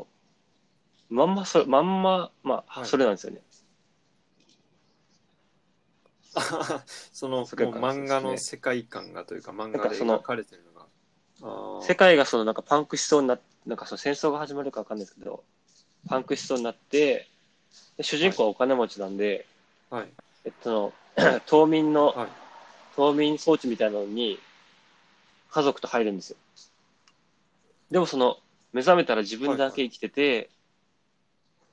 で、まあその、はいまあ家族死んじゃってて、どうしようかなって思ったんですけど、まあそこからもうサバイブしていく時に、そのなんか、もう一回その人類がな、なんかその文明やり直してるみたいな感じなんですよね。ああ。それは結構面白いですね。あですねなんかまあこういう状まあ世界がこういうコロナウイルスという状況ではあるけどなんていうんですかねあの人はまあ麦の実を食べて生きるのではないではないですけどなんかなんていうんですかねあのぶまああのカルチャー、うん。文化の重要性はやっぱありますよね。なんかそのまあ心に余裕が生まれるというか。やっぱりその、週刊漫画誌多いですからね。そのさっきのその、あの、えっと、うん被災地でその、はい。漫画を回し読みしてたみたいな、言ってて思ったんですけども、あーはいはい。このコロナショックで、あの、紙のプレイボーイがなくなるみたいですね。はい。はい。あそうなんですかあもう出その版多分その、電子書籍のみになるみたいな。なんかその、ああなるほど。プレイボーイもそうなんです。その、その週刊漫画誌もそうなんですけど、なんかその学校に、はいはい。学校に通ってる時の先生が、なんかプレイボーイはその、はい。なんかその企業の特許とか、なんか意外、なんかすごいいい情報が出るから読めって言われて、でプレイボーイ読ん,、はいはいはい読んだその平行線で、週刊漫画誌全部読みになりましたね。ああ、確かになんかその、まあネットでなん、割と何の情報でも手に入るような気がするけど、なんかあの、紙じゃないと結構その、アクセスできない、なんかコンテンツがやっぱありますよね。なんかその、出会えないというか、やっぱその、あの、やっぱウェブ自体がその、ノートとかその課金する、課金すればそのアクセスできる情報はあるんですけどそのやっぱ紙の本とかってやっぱあの、まあ、今はそのプライムリーディング読み放題とかあるけど、その結局まああのコンテンツにちゃんとペイすることでそのアクセスできるみたいなのでなんか手に入るなん。かきちんとした情報みたいななんかこうのあります自分の、よ自分の予期してないやつに当たるのがやっぱいいのかもしれないですね。ああ確かにそのあのウェブで見ようとする情報は基本なんか一番最初の入り口はやっぱうん。ほとんどがなんか検索だったりするんで、やっぱそのなんていうんですかねその自分のベクトルがなんかもうあのもう固定されちゃってるようなところありますよね。その向いてる方向が。であとはもうその検索のアルゴリズムプラスなんか何がなんていうかそのサーチエンジうンん。がなんかリコメンドするかみたいなぐらいでしかい揺らぎがないのかもしプれない。ライムリーディングのその漫画も一個いいのがあって、あの、はい。あれですね、海猿とか、あの、ブラックジャックによろしくの人が書いてる、スタンドバイミー、角右衛門ってあるんですよ。